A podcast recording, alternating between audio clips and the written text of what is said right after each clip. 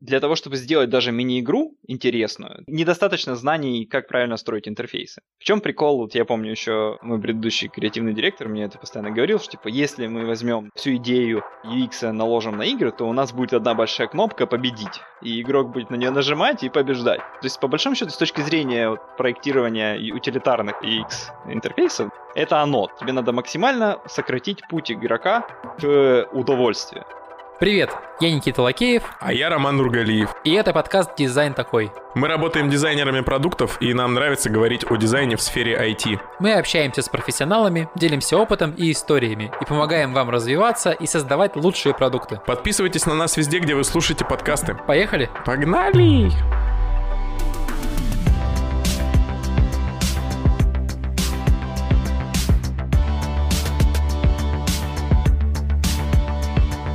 Гость выпуска Андрей Талиашвили, UI UX дизайнер в Wargaming, работает над игрой World of Tanks. Сегодня вы услышите, чем UX в игровой индустрии отличается от UX в продукте, кто задает тренды в интерфейсах игр, как работают вместе UX и гейм-дизайнеры, и что такое диегетический интерфейс. Прости, господи. Слушай, нам пишут комментарии. В этот раз даже задали вопрос. Слушатель I want to be a light задает вопрос. Подскажите, пожалуйста, какие курсы пройти и книги почитать, чтобы овладеть навыком создания не ужасных макетов? Никакие. Вкратце, действительно, никакие. Единственный способ делать не мудацкий, не ужасный макет — это делать его несколько раз. Это та ремесленная часть, которая делается руками. У меня лежат сайты в фигме, которые я прям перерисовываю.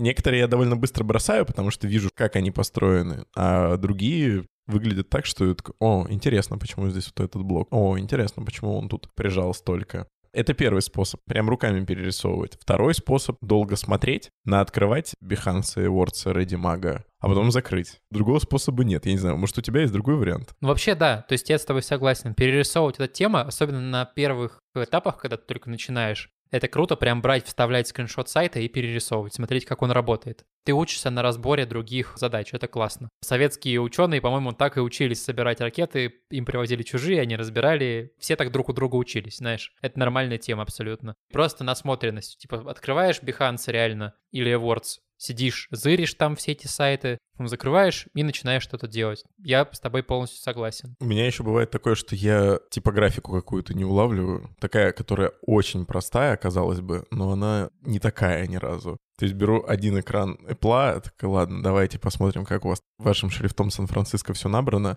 Набираю, а потом, а, ну ясно, ясно, теперь я тоже знаю, как это сделать. Ну вот, то есть ответ такой, курсы, книги тут даже не нужны, нужно набивать руку и смотреть больше референсов, больше примеров, которые тебе нравятся. Задавайте нам больше вопросов, пишите нам больше комментариев, это важно, это помогает нам становиться выше в рейтингах, и вообще мы чувствуем вашу любовь.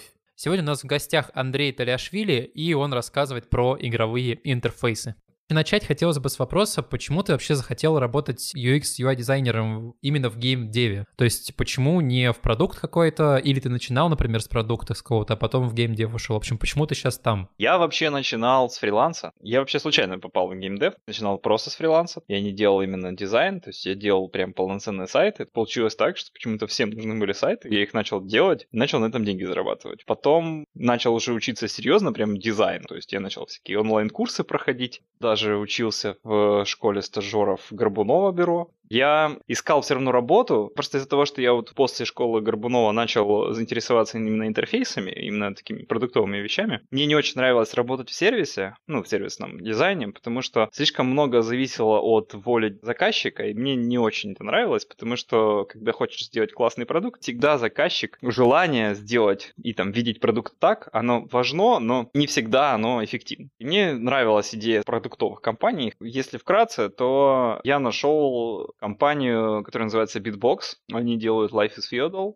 До сих пор они это делают, это мой РПГ в средневековье. Просто вот у них была тогда открыта вакансия на удаленное сотрудничество, которое мне идеально подходило. Я на нее ответил, сделал тестовое задание. Там, как я сейчас помню, нужно было сделать экран выбора сервера для игры. Я все задизайнил, им понравилось. Уже тогда я начал работать удаленно. Это где-то лет пять назад, в 2015 году. Я с ними полтора года работал удаленно, очень успешно. Мы зарелизили одну версию, я им там помогал с следующей версией игры, сайт им помогал дизайнить, приложение мобильное тоже помог. Кучу работы переделал, а потом у них э, работа начала заканчиваться, они мне сказали, что уже потребности такой прям сильно активной работе нет, вот типа ищи себе другое место работы. Тогда я начал откликаться на разные тоже вакансии и нашел работу в Gameloft е в Харьковском офисе.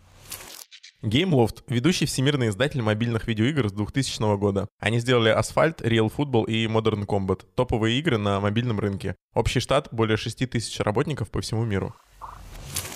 Я тогда еще помню, пришел тогда и на собеседование сказал, что типа, а у вас есть удаленная работа? Они такие, типа, нет, ты что, мы большая компания, у нас все в офисе, секьюрность, дела. И я им тогда сказал, ну, мне это, конечно, не очень подходит. Какая-какая Gameloft? Да, да, да, да, да, вот примерно так, типа, а, да, у вас нет удаленного сотрудничества, ну, мне кажется, вы тогда мне не очень подходите, да, жалко. В плане обеспечения и развития мне тогда сказали фразу, типа, если хочешь развиваться, иди к нам, у тебя тут есть потолок повыше. И я согласился. А вот э, у тебя не возникает сейчас желание перейти в продукт? Ну, то есть из игровой индустрии куда-то перейти в обычный продукт, там, в банк какой-нибудь? Или тебе сейчас э, нормально в игровой индустрии? Не-не-не, я никуда не пойду вообще. Это совсем другая индустрия. Я понимаю, что на самом деле в продуктах обычно платят больше, говорят. Разработчики, с которыми я общался, они все говорят одно и то же. В аутсорсе платят гораздо больше. Но, к сожалению, ни один аутсорс не может дать вот той атмосферы, которая есть в геймдеве. Причем это игровая индустрия. Тут в чем проблема? У меня сейчас портфолио наработано именно на игровую индустрию. Если я сейчас перейду в продукт, во-первых, я не смогу перейти на ту же позицию, на которой я есть сейчас, например. Короче, вся моя экспертиза в играх, которая есть, потому что в играх в чем проблема попасть в игровую индустрию? Надо иметь опыт игровой банками ты можешь пользоваться, в принципе, всегда в своей жизни. Но, типа, если человек не играет, ему сложно будет объяснить, что ну вот так просто не делается. И плюс еще у тебя увеличивается вот этот вот вход для объяснения каких-то концептов. То есть, образно говоря, ты можешь сказать, что, типа, здесь сделаем, как мы сделали в Max Payne, да, а здесь вот мы, например, сделаем в чем-то другом мы делали, предположим. И как бы человек не из индустрии, он вообще не поймет, что происходит. Где, а, что. В каком Максе Пейне? Типа, а что там такого? Кому-то было больно, что да? Если говорить о игровой индустрии, здесь прикольно то, что она немного теснее, чем аутсорс у нас нет конкретного заказчика. На самом деле, если говорить о продукте, да, то есть если у тебя продукт банка, твой клиент это как бы человек, для которого ты дизайнер. Эмоциональная вовлеченность клиента минимальна. Если ты будешь догонять его и какими-то предложениями, часто это даже немного бесит людей. Если в игре ты какие-то штуки делаешь, то люди это любят. То есть у них эмоциональная вовлеченность гораздо выше. Плюс люди, которые работают в игровой индустрии, это всегда какие-то увлеченные, занутые как бы наркоманы практически. То есть они все очень вовлеченные, и это всегда интересные люди. Почему вот обычно меньше платят в игровой индустрии? Потому что в игровой индустрии раньше такое было, в игровой индустрии слишком мало людей было раньше. Она была не столь прибыльная, как сейчас. То есть сейчас за счет Fortnite и вот этих вот всех нюансов, которые прям, ну, сейчас бюджеты огромные. Игровая индустрия, она продолжает надуваться деньгами во всех сферах. В мобильном и в консольном, и в ПК-гейминге. И получается, раньше как бы ты да я, да мы с тобой было. Типа игровая индустрия там в России и в Украине очень была мелкая. Многие люди даже работали бесплатно просто потому, что им это нравилось. Что там было? Штырлиц? Кошмарные игры? Почему? Почему? Братья-пилоты классные очень, я обожал. А, ну братья-пилоты, да, это классная штука. Но сейчас есть метро. Не, сейчас много игр, на самом деле. Те же танки. Андрей, мы вот поговорили про бэкграунд, очень простую такую дорогу. У меня была тактика, я ее придерживался, оказался в геймдеве. Шикарная история. На чем работаешь сейчас, в данный момент? С марта я перешел в Wargaming киевский и, и тружусь над World of Tanks. В каком направлении? Там же разные, наверное, есть. То есть там есть и мобильная, и, по-моему, у них игра. Но это отдельная игра. Я над большим большими над ПК танками работаю. В основном вот киевская студия занимается, ну, ивенты, часто какие-то фичи, Хэллоуин, который сейчас вышел, Мирный 13, это мы делали, я участвовал тоже в разработке. Это рубрика «Берешь и делаешь» с нашим партнером, маркетплейсом Yellow Images. На протяжении этого сезона мы разбираемся, что такое креативный маркетплейс, кто такие авторы и как ими становятся. А главное, как Yellow Images помогает пополнить портфолио, выполнить заказ крупной компании, обучиться у профессионалов и получать стабильный доход. Помнишь, когда последний раз смотрел видео-уроки, видео-туториалы? Э, вчера, позавчера, позапозавчера. Давай лучше спросишь меня, когда я их не смотрел. Так, ну что это было? Что ты последний раз смотрел? Была такая, знаешь, вдохновляющая штука из разряда «я сейчас быстро переделаю три концепта плохих главных страниц», потому что что-то мне не шло, и я решил посмотреть, как это делает кто-то. Из того, что я прям повторял, сидел, это были варианты в фигме, которые из беты вышли, и я их стал встраивать к себе в проект вместо компонентов. Слушай, круто, да, круто, когда что-то новое появляется, и можно посмотреть видеоурок. Не знаю, я, наверное, последний видеоурок смотрел, это было позавчера, я смотрел, как с аналитикой в амплитуд работать, как ее настраивать. Мне читать лень, а посмотреть мне не лень. И перед этим я тоже, по-моему, что-то по разработке смотрел какую-то фигню. То есть по разработке мне всегда понятнее, когда меня в видосах проводят как за ручку по всем этапам. У нас в чате почему-то народ пошел 3D-шить активно. Сегодня пандус был. Слушай, ну после этих иконок, которые в macOS в новый, очко начинает играть и хочется по 3D-шить немножко сразу. Пончик сделать сперва. Да. Слушай, ну бывают же хорошие, плохие видеоуроки. Ты про разработку сказал, я сразу вспомнил это про плохие. Любая попытка написать что-то на JavaScript, типа рисуем овал, рисуем второй овал и рисуем сову. Вот у меня с JavaScript всегда вот так. Ну, значит, var, вот тут вот let, она не работает. Я проверяю строка в строку, строка в строку, все так же. У него запускается, у меня нет. Я обожаю в видеоуроках, когда начинается такая инфинять. Здесь делаем так, пишем так, не работает, ну, у вас заработает. И вот так продолжается видеоурок. И таких там моментов штук 5-6. И при этом классно, когда ты, например, работаешь с каким-то сайтом, с каким-то продуктом, и там есть тоже видеоуроки. Вот Yellow Images, у них есть целый YouTube-канал, на котором они выкладывают разные туториалы по тематикам. Причем туториалы есть как для начинающих э, уровня Simple, есть medium, есть hard, то есть для самых опытных чуваков. Там все, начиная от того, как создать макап с нуля, там 6 часов этих стримов с уже опытными чуваками, как работать с Cinema 4D, как работать с блендером. Для более опытных чуваков там уже разборы таких вещей, как выставить свет правильно и так далее. А что там с блендером работать? Крышку открываешь, кидаешь морковки и две минуты. И нормально, да. Да-да-да, и сохраняешь рендер. И в конце получается отрендеренный пандус. На заметку всем нашим подписчикам, кто сидит в чате, у Yellow Images реально есть крутые видеоуроки по блендеру, те, кто 3D хотят. И мы закинем ссылки на эти видеоуроки в описание этого выпуска. И читайте их. Там вообще всегда много классных ссылок. Это была рубрика «Берешь и делаешь» вместе с нашим партнером, маркетплейсом Yellow Images. Подробнее о Yellow Images и маркетплейсах в следующих выпусках. Yellow Images – маркетплейс креативных решений для дизайнеров. Создавайте впечатляющие работы в любой области дизайна вместе с готовыми макапами, 3D-изображениями и шрифтами. Присоединяйтесь к комьюнити авторов Yellow Images и начните зарабатывать от 1000 долларов в месяц. Ссылка в описании выпуска.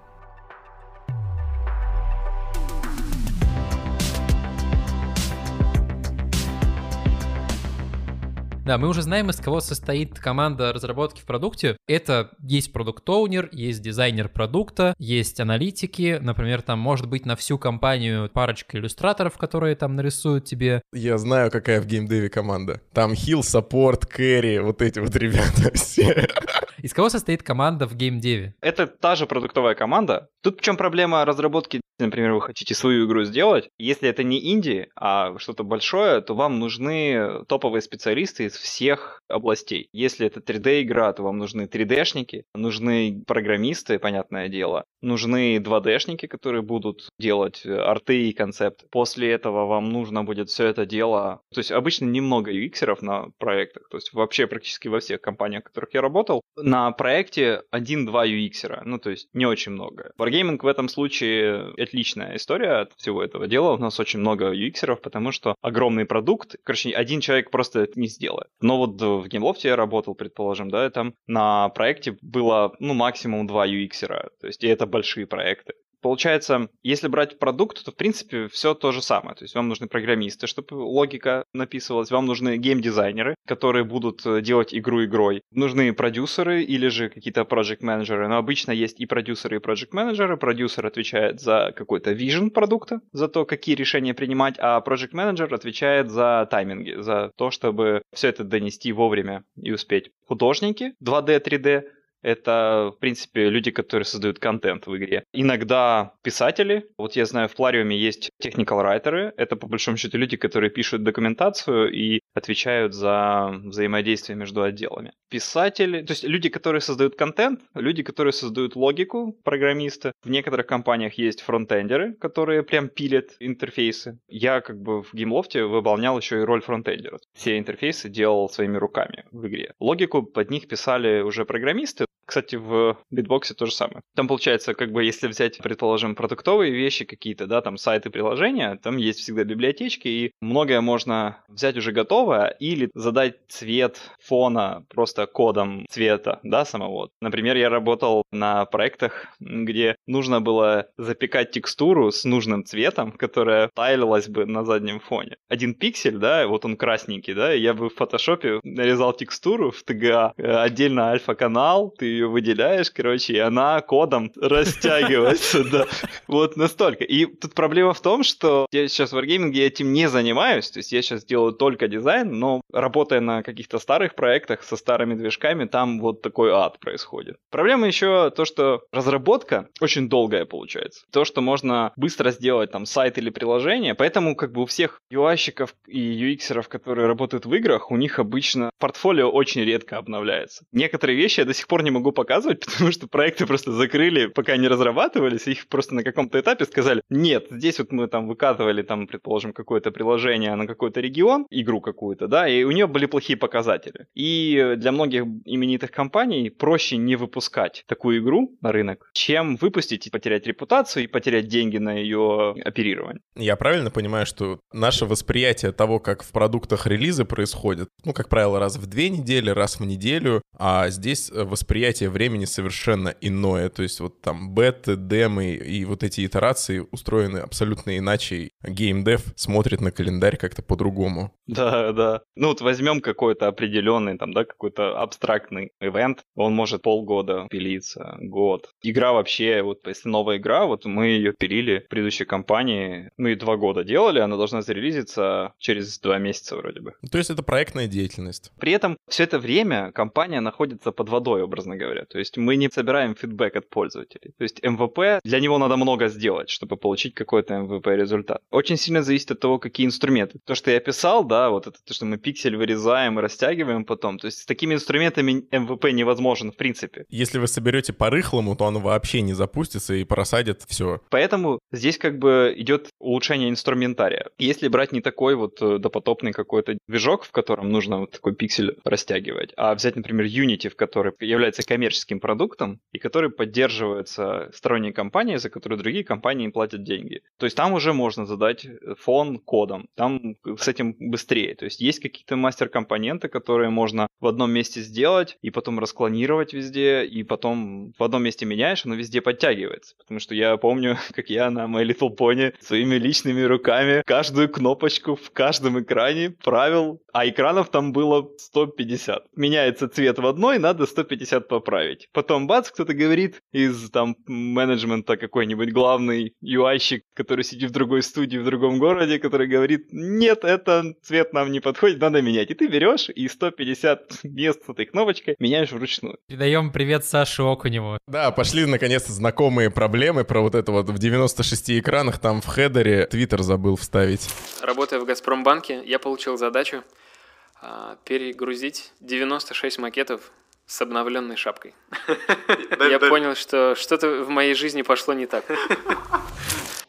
Ситуация очень сильно обостряется тем, что игровая индустрия — это индустрия, построена во многом на эмоциях, и ты здесь э, не стартапер, который сделал десятую тудушку в Силиконовой долине, выложил ее, на тебя посмотрели, сказали, ну, у парней начало только, они скоро допилят, у них появится iOS-приложение, Android-приложение, и они подключат командные тарифы и интеграцию многопользовательскую, но это будет через год. Здесь стоило упереться в баги, все, ты получишь гневный твит, три звездочки, две звездочки, и от тебя уйдут. Или, или получишь негативный обзор. Если говорить о больших играх, да. Если говорить о мелких, то вот может произойти ситуация, как сейчас произошла с Among Us. Играли, нет? Я слышал, но не играл еще. У меня весь твиттер засран двумя чуваками и какими-то злыми людьми, которые, типа, что ты сделал? Ну, Among Us — это, по большому счету, мафия онлайн. Механика именно такая. В чем прикол этой игры? Сначала она вообще вышла в 2018 году и не взлетела вообще. То есть у нее никто не играл. Разработчики не бросили ее, и они ее просто допиливали, добавляли контент, слушали фидбэк пользователей. Все это дело улучшали.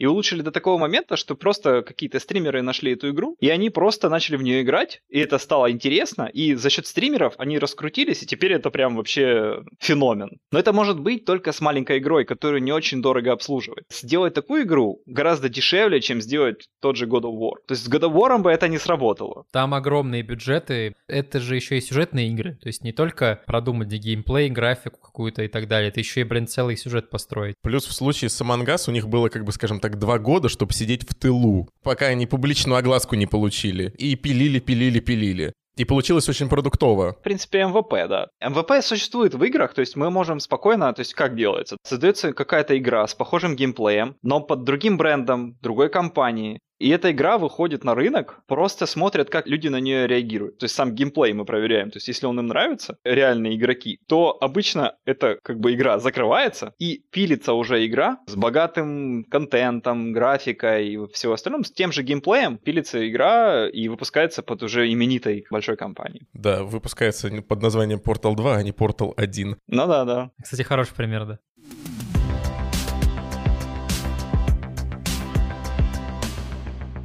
Давай перейдем от самих продуктов, которые делают геймдев разработчики к разработчикам и создателям игр. С кем и как взаимодействует UX UI дизайнер? Проблема игровой индустрии в том, что UX в игре переплетен со всеми вещами. И есть такая позиция в геймдев-индустрии, как геймдизайнер. По большому счету, раньше геймдизайнер делал все. Он делал и баланс, и логику, и делал интерфейсы. То есть все это делалось одним геймдизайнером. Был разработчик, который писал именно код, и был геймдизайнер, который настраивал игру и делал интерфейс, проектировал его, да, и был там художник, предположим, который рисовал. В чем феномен всяких соло-разработчиков, как вот типа чувак, который сделал Braid, есть вот э, фильм, называется «Инди-муви». Там вот чуваки, они один, вдвоем делали игры. Они там выполняли роль всех. Они были и программисты, геймдизайнеры, и художники, и UX, и все остальные. UX в игровой индустрии может существовать только в большом проекте или в большой компании. Если компания маленькая, он должен совмещать еще какие-то специализации. То есть он должен или писать код, или быть еще и геймдизайнером, продюсером. Но обычно, если маленькая компания, там продюсера как такового нет, потому что там нужно, чтобы все работали руками. UX и UI-щик, они существуют, когда нужно сделать интерфейс.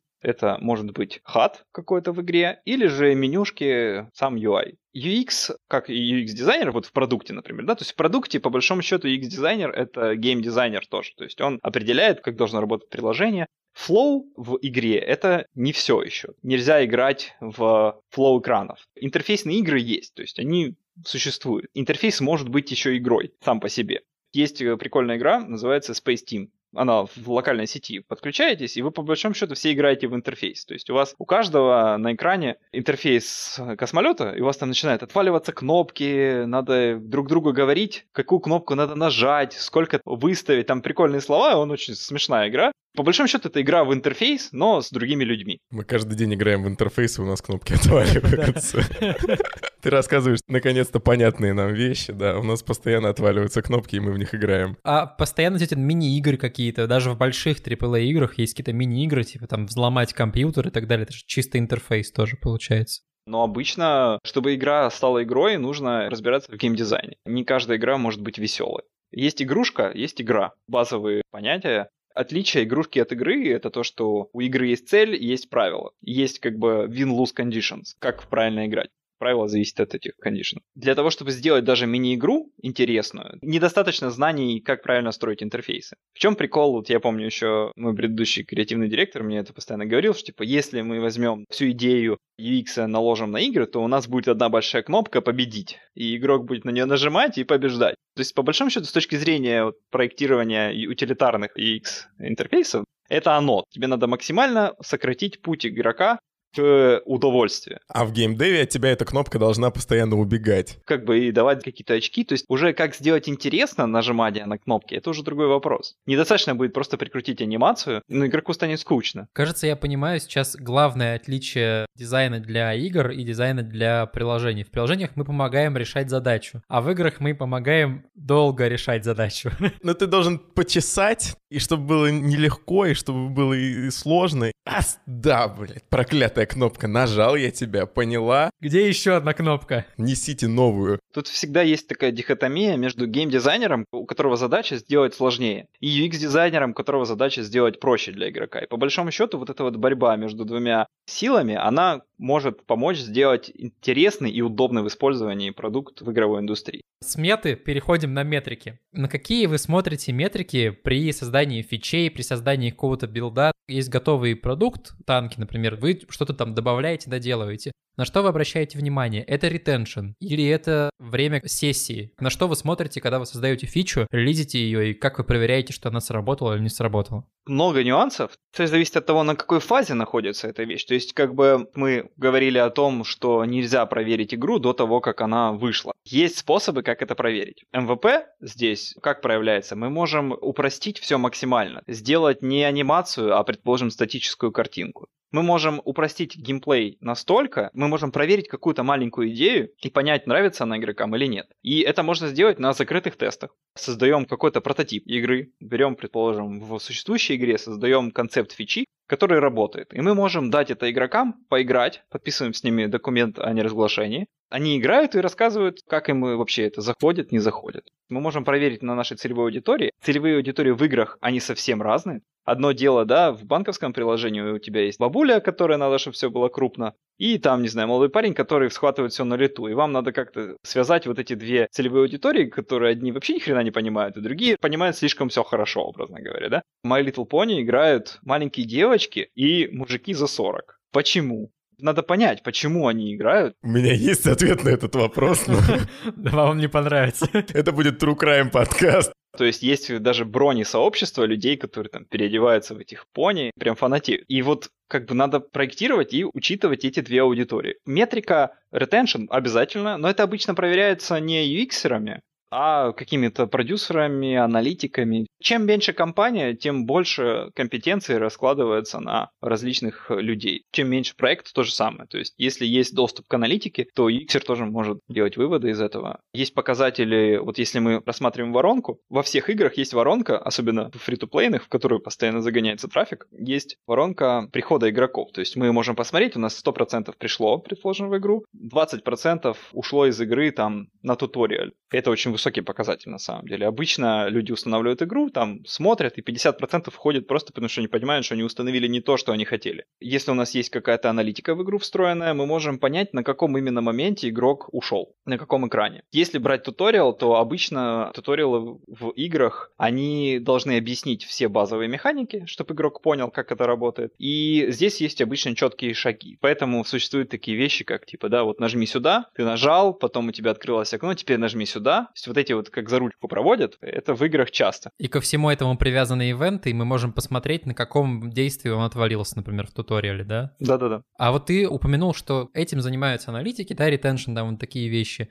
Можно посмотреть клики, где отвалился человек какой-то в воронку, и ты заикнулся про качественные исследования. Мы можем привести, ну, какой-то пул чуваков, которые поиграют и дадут фидбэк. Можешь поподробнее рассказать, какими способами вы пользуетесь при, при этой работе? Это просто получается как юзабилити тестирование, и вы проводите интервью, или вы как-то во время игрового процесса с ним сидите рядом и можете задавать вопросы, как это вообще проходит? Может, фреймворк какой-то есть? Тестирование, да. Какие-то методики. Как мы, например, вот там делим. У нас есть тестирование Я так рассказываю, как будто, во, у нас там за Уралом. У нас в Новосибирске вот так, пацаны.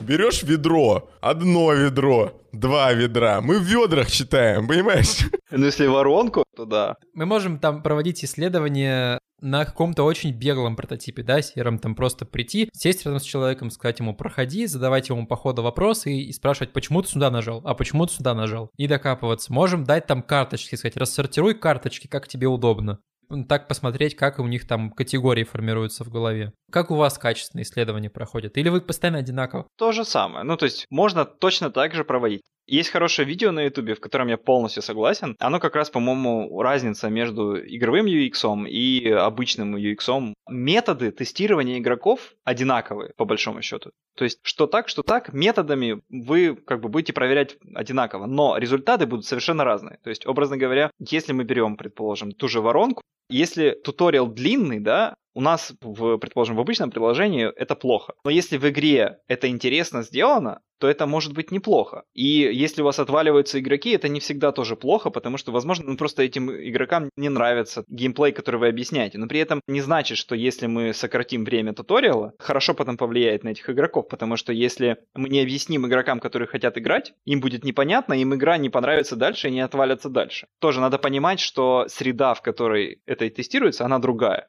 Я никогда не забуду. Это, вот, кстати, вот очень хороший пример про аналитику. Я когда-то делал сайт для пластического хирурга. И и этим сайтом я делал редизайн этого сайта. Ко мне пришли и попросили сделать редизайн. Я говорю, а у вас есть аналитика? Да, там женщина вела этот сайт и говорит, конечно, у меня есть аналитика. Главное, я говорю, ну надо сделать нормальную главную, у вас как таковой ее нормально нет. Она мне говорит, слушайте, у меня есть аналитика, на главную никто не заходит. Я говорю, а можно посмотреть аналитику? Короче, знаете, что я понял? Сайт был, да, такой, короче, слева вверху логотип. Я на него нажимаю, и ничего не происходит. Он не кликабельный вообще. Она говорит, на главную заходит по прямым переходам. То есть люди просто берут в сайте, удаляют все, что до главной, нажимают Enter. Понятное дело, это будет прямой переход. Если люди хотят зайти на главную, они просто заходят на главную. Как бы здесь сама аналитика, она в корне неправильная, но человек мне доказывает, что это дата-дривен решение. Да, у него ошибка сильная, но это дата-дривен, то есть как бы это полностью дата-дривен. Она мне говорит все, что основывалось на фактах, то есть очень рациональная женщина.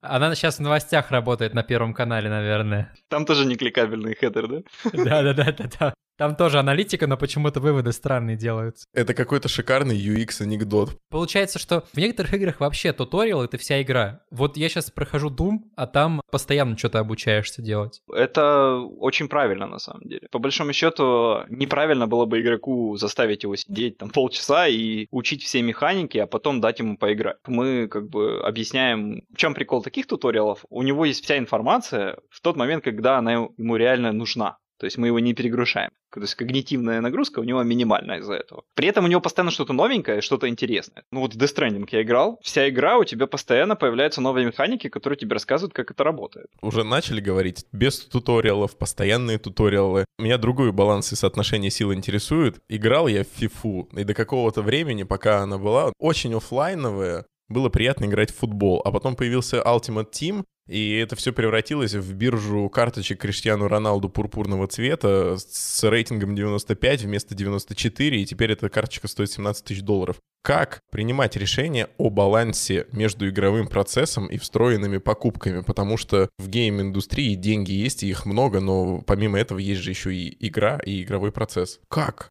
Я тебе хочу сказать честно, если ты перейдешь в игровую индустрию, ты не будешь принимать эти решения. Решения принимаются со стороны бизнеса, обычно большими дядями или большими креативными директорами или продюсерами. Решения UX не принимают. То есть, если тебе хочется принимать такие решения, тебе из UX нужно расти куда-то в менеджмент. Это вот тоже проблема, но это проблема на самом деле всех, я думаю, продуктовых компаний. То есть, образно говоря, люди, которые определяют вектор движения компании или продукта, они всегда в топе находятся. И у них всегда больше знаний о том, что происходит с рынком, что происходит с продуктом и какие есть планы. Тут э, наша задача маленькая Мы обычно работаем все в команде там с геймдизайнерами, продюсерами и разработчиками вплотную, еще художники часто. Вся эта команда, она по большому счету заточена на то, чтобы сделать свою часть работы максимально классно и максимально весело для игрока. Все, что происходит с точки зрения топ-менеджмента или игроков, это как бы внешние такие штуки, как топ-менеджмент, да, предположил. Пришли и сказали, вот типа нам надо здесь вот эту фичу сделать монетизационной максимально. Ну и наша задача сделать ее максимально монетизационной. Правила игры, которые задают в внешние условия. То есть мы не можем на них влиять. А не бывает такого, что приходит э, кто-то вот менеджмент и говорят, надо здесь добавить монетизацию, вот на этом моменте. А вы говорите там, например, всей командой, не надо здесь, давайте в другое место куда-то. Нет, Никит, нет, нет, давайте не монетизацию, давайте встроим баннер. А, да. У нас на горе Вон там, на холме, есть прекрасное баннерное место. Такие запросы есть постоянно. Тут уже в этой команде, в которой вы будете работать, предположим, человек, который называется продюсер, его задача защищать э, решения перед топ-менеджментом. То здесь топ-менеджмент тим какой-то, да, вот во всех компаниях практически, в которых я работал, топ-менеджмент задает требования, которые нужны. Задача команды разработки продакшена эти требования удовлетворить. То есть, образно говоря, если у вас есть задача сделать монетизацию такую, да, уже задача геймдизайнера сделать это ну, максимально правильно и принести это продюсеру, который утвердит и пойдет с этим решением к топ-менеджменту. По большому счету всегда можно договориться. Нет каких-то самодуров таких прям сильных. Я не знаю, вы смотрели от Layer One первому игроку приготовиться? Это просто бредятина полная. То есть, ну как бы когда вот показали игровую индустрию, в которой там есть злой менеджер, который хочет все заполнить баннерами и рекламой, ну это фигня полная. Это не будет работать вообще никак. То есть топ-менеджмент тоже понимают правила геймдизайна? Не всегда. Очень сильно зависит, откуда они пришли. Очень часто есть вот в больших корпорациях бывает э, такое, что люди, которые приходят в топ-менеджмент, они не работали в игровой индустрии раньше. То есть они могут быть эффективными менеджерами. Но им надо объяснять, что игровая индустрия работает не так. Мы не можем взять, постараться и выпустить то, что выпускается за три месяца, за месяц. Результат будет в три раза хуже.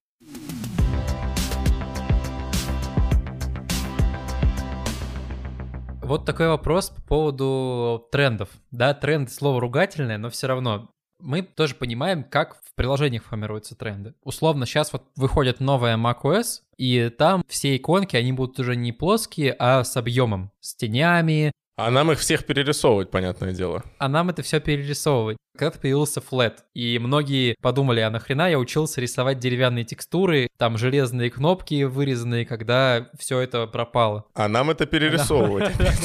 А нам это перерисовывать. Что влияет на тренды у вас? Продуктовый дизайнер может открыть Behance, там поглядеть, что происходит, и как-то сориентироваться. Какие тренды есть там, градиенты, флет и так далее. Ну и в целом корпорации влияют очень сильно. А в играх на что смотрите? То, какие AAA игры выходят, богатые, да? Какой у них интерфейс? Или как-то это внутреннее комьюнити есть какое-то? Что влияет на то, каким будет интерфейс? Вот чем прелесть еще игровой индустрии, то что на интерфейс больше всего влияет сеттинг игры. Вы можете уметь рисовать деревянные кнопочки детализированно, и это может прекрасно зайти в играх, где очень много дерева поселение деревянных. Симулятор плотника, да. Смотрите, есть тренды обычно UX-овые. Сейчас уже никто не делает полноэкранные окна. Стараются от этих полноэкранных окон отказаться. Стилистически можно нарисовать все, что угодно. Как я уже сказал, в принципе, определяется сеттингом игры. Если это игра sci-fi, то у вас все будет в виде там sci-fi.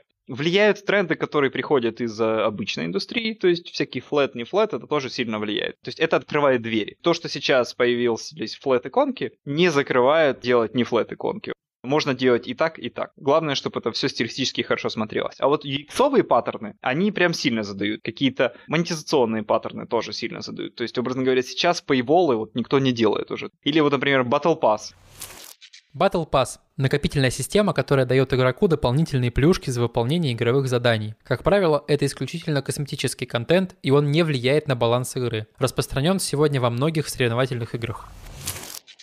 Там сначала это Dota сделала, вот потом Fortnite это развил, и все, у нас появился сам формат монетизации. И многие сейчас вообще отказываются от любой другой монетизации, делают все через Battle Pass. Ну понятно, это потому что есть такое правило, не помню, в честь какого-то ученого названо, что... Или не ученого. Или не названо, или нет. Да, или не названо.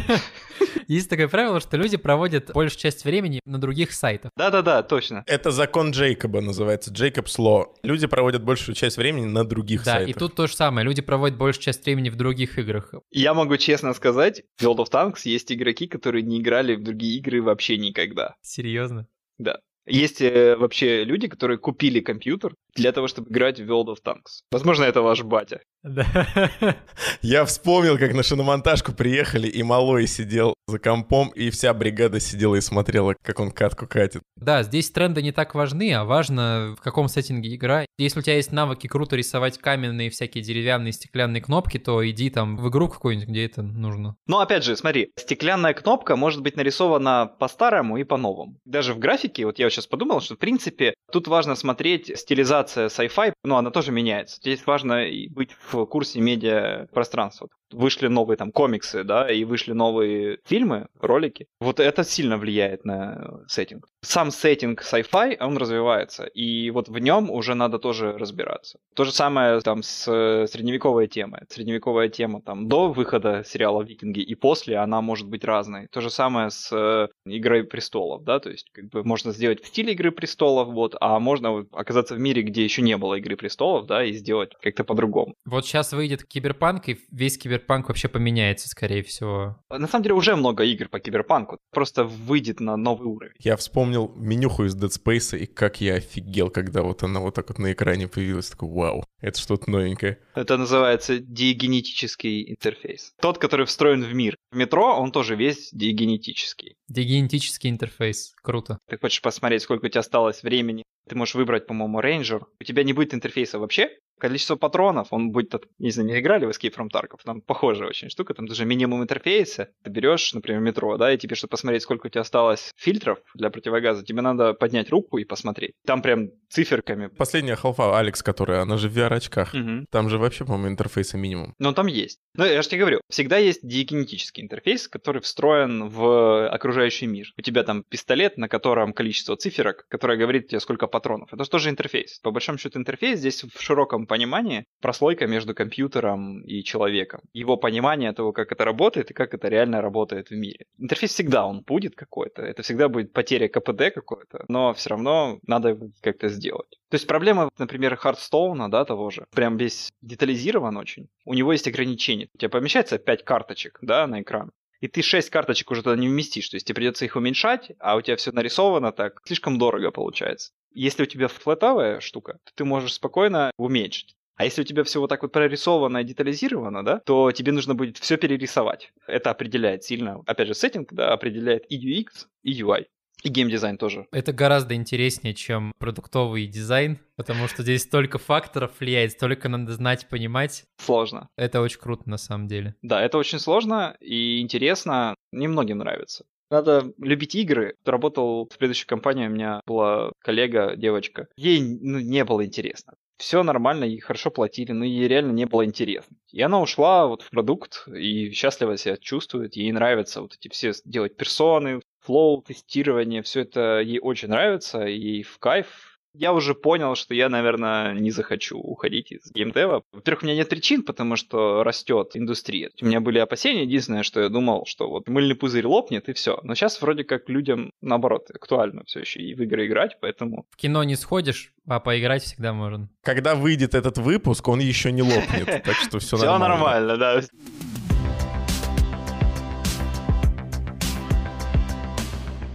Вот э, пока пузырь не лопнул и имеет смысл работать в геймдеве, как пройти собеседование UI UX дизайнером в игровую компанию? Нужно точно разбираться хотя бы немного в геймдизайне и иметь игровой опыт. В принципе, недостаточно быть хорошим UX, хотя если ты хороший UX, тут важно не быть закостенелым, потому что индустрия постоянно развивается. Если человек не любит играть в игры, то есть он надолго в игровой индустрии не задержится. Можно как-то перекантоваться, но... Это не мир случайных людей. Нет, есть такие люди, я с ними встречался, они хорошо делают свою работу, но в них нет роста никакого. Никаких э, звезд с неба не хватает. Очень часто такое с художниками. Вот художники любят рисовать, но они терпеть не могут игры. Ты понимаешь, что да, он вообще не играет в игры. Ты не можешь ему объяснить, как в Ведьмаке. То есть он не играл в Ведьмака. Тебе надо прям взять картинку или видос, да, и показать ему, как в Ведьмаке. Ему будет интересно нарисовать, что там происходит, но ему не интересно играть. Он пошел художником в геймдев, потому что на его услуги в геймдеве есть спрос, а его взаимного интереса к геймдеву как такового нет. Да, ну то есть есть только с артовой точки зрения. То есть ему нравится, как выглядят игры, но сами игры его не интересуют. О, ну это я. Да, он, он больше зависает в ArtStation. Просто встречался, они заходят, они ни хрена не понимают, как это работает. Они вот смотрят и такие, вау, это интересно. Ну, то есть, как бы, они смотрят на визуальную точку зрения. Им проще пойти посмотреть фильм, им гораздо больше удовольствия они получат от этого, чем играть в игру. А какие еще, вот ты сказал про навыки, что нужно любить игры, нужно иметь игровой опыт. Какие еще навыки важны для работы дизайнером в игровой индустрии? Как минимум, хардскиллы, делать хороший интерфейс важно.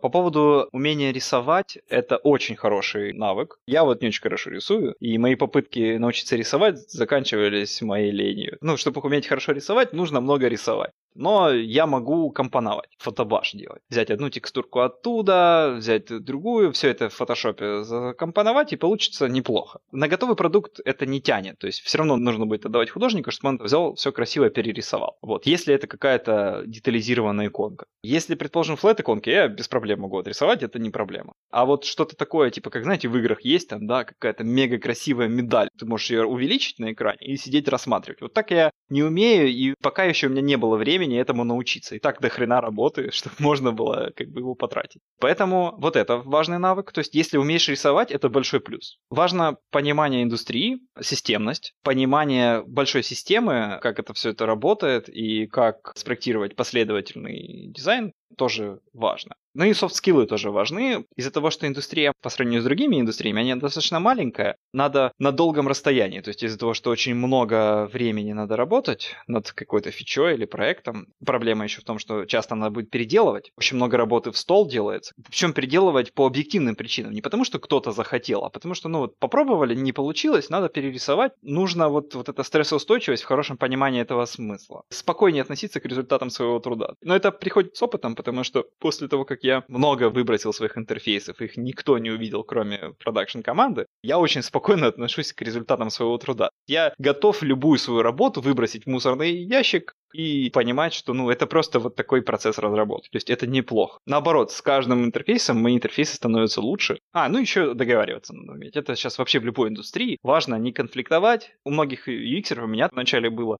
Ты приходишь, и ты считаешь, что ты тут сейчас всем расскажешь, как надо правильно делать интерфейс. Вот, они же ничего не понимают. Многие в индустрии из-за того, что раньше, особенно в старых компаниях, там геймдизайнеры все делали, и они привыкли делать и интерфейс тоже своими руками. То есть я когда пришел первый раз на проект один, я объяснял, зачем я нужен проекту. Компания выдала, образно говоря, продакшн-команде меня, продакшн-команда не умела мной пользоваться. А что ты делать будешь? Мне приходилось это рассказывать. Это полезно. Какой вектор развития UX-дизайнера в геймдеве? Куда он движется, к чему он идет? Или он переходит э, и становится гейм-дизайнером? Какой путь? Куда дальше? В принципе, работы много, можно никуда не двигаться в плане смены профессии. То есть можно UX, UX-дизайнером, как и гейм-дизайнером, можно всю жизнь проработать. Если мы берем какую-то да, абстрактную жизнь, потому что сейчас индустрия сильно развивается, то есть компании закрываются, открываются, новые ниши. UX-дизайном можно заниматься все это время. Работы очень много. Прелесть игр-сервисов в том, что новая фича, нужен новый интерфейс новая механика, нужно объяснить игрокам, нужен новый интерфейс. Без работы человек, скорее всего, если у него все хорошо с вышеописанными скиллами, не будет никакой проблемы. Если как бы наскучило, действительно есть такая штука, что с возрастом становится сложнее делать интерфейсы вот так же задорно. Когда ты сделал 20 интерфейсов, да, ты еще крутой, у тебя есть желание. Когда ты делаешь 120, уже как бы ты делаешь одно и то же, и нужно искать что-то новое. Ситуация в больших компаниях, когда есть хороший человек, но ему наскучило заниматься этим. Он может внутри компании взять и переучиться на геймдизайнера. То есть это очень частая ситуация. И вот я когда в Gameloft е работал, у нас было очень много людей, которые из QA, из тестировщиков, переходили геймдизайнеры. Девочка, вот у меня есть знакомая, она из Customer Care, типа поддержка, она перешла в 3D-аниматора. Просто закончила курсы и вернулась уже 3D-аниматором. Из-за того, что индустрия маленькая, важно, чтобы вот человек был в контексте индустрии, и этого, в принципе, достаточно для того, чтобы просто взять и подкачать какие-то хардскиллы другие, и просто перейти на другую позицию. То есть это абсолютно нормально. Если из таких вот естественных областей, в которых вырастает UI UX дизайнер в игровой индустрии, это по большому счету он может стать или геймдизайнером, если ему интересно заниматься такими задачами, может идти в проект менеджерство, если ему интересно. По большому счету вот все, с кем он соприкасается, в основном это программисты, продюсеры, художники, геймдизайнеры, маркетологи, аналитики, монетизационные дизайнеры. Не во всех компаниях, но очень часто есть люди, которые просто занимаются монетизацией. По большому счету, он может пойти в любую из этих стезей, если ему это интересно. Может никуда не уходить, и у него работы и так будет достаточно много. Пока у нас эти нейросети не заменят, как бы работа будет. Путь достаточно широкий. Ну и плюс сами грейды. UX-дизайнер может идти по двум путям. Или он может быть как бы очень крутым дизайнером, который быстро выполнять какие-то задачи очень креативно, или же он может руководить другими дизайнерами. Круто, понятно. В принципе, не очень отличается от работы в продукте. То же самое. С кем взаимодействуешь, туда и развиваешься. Ну, либо растешь по лестнице карьерной. Или между да. компаниями скачешь, тоже вариант. У нас есть э, рубрика, у нас как бы их немного. Блин, она у нас всего одна, да. У нас две, подкаст и рубрика. Какая нахрен рубрика? У нас есть традиция, во. Мы предлагаем нашему гостю прямую речь, чтобы он сказал все, что он хочет сказать, независимо от того, о чем мы сегодня говорили, какая была тема, какие были вопросы. Наверное, есть мысль, есть что-то, чем ты хочешь или тебе есть просто чем поделиться? Да, что ты хочешь сказать в дизайнеров игровых, в продуктовых и так далее? Если вот так вот честно взять, то в принципе мне не очень нравится, что есть такое мнение у многих людей, которые не играют в игры, то, что играть в игры — это прям совсем страдать фигней. Трата времени. Game shaming? Да, вот есть такой game shaming. Я на самом деле за то, чтобы люди играли в игры, потому что я до попадания в индустрию тоже относился к играм так, ну, я в детстве играл и достаточно, зачем играть дальше. Но на самом деле это может дать игроку очень многое. Проблема в том, что надо играть в хорошие игры. Чтобы играть в хорошие игры, нужно в них играть. Тогда ты можешь понимать, какие игры хорошие, а какие плохие. Тут на самом деле я за то, чтобы люди играли в игры, пробовали, потому что есть такие прям вот прекрасные игры, и это прям произведение искусства. Это круче, чем сходить в кино, если брать, да, американский рынок онлайн-игры — это достаточно дешевое и хорошее времяпровождение, выгодное, потому что ты за стоимость кино, и это все равно на 2-3 часа времяпровождения, а игра даст тебе 30 60 часов за те же деньги, и это прям будет такой богатый опыт. Благодаря этому начнет развиваться индустрия. Есть проблема, то, что сейчас много делаются так называемые да, дрочили. Есть опасность того, что вот игры типа God of War выходят все меньше. Вот, и чтобы этого не было, нужно, чтобы на них был спрос. Наверное, вот так вот месседж бы это сказал, что играйте в игры. Слушай, спасибо тебе за разговор. Было очень круто и интересно. Да, ребята, спасибо вам, да, очень круто. Спасибо.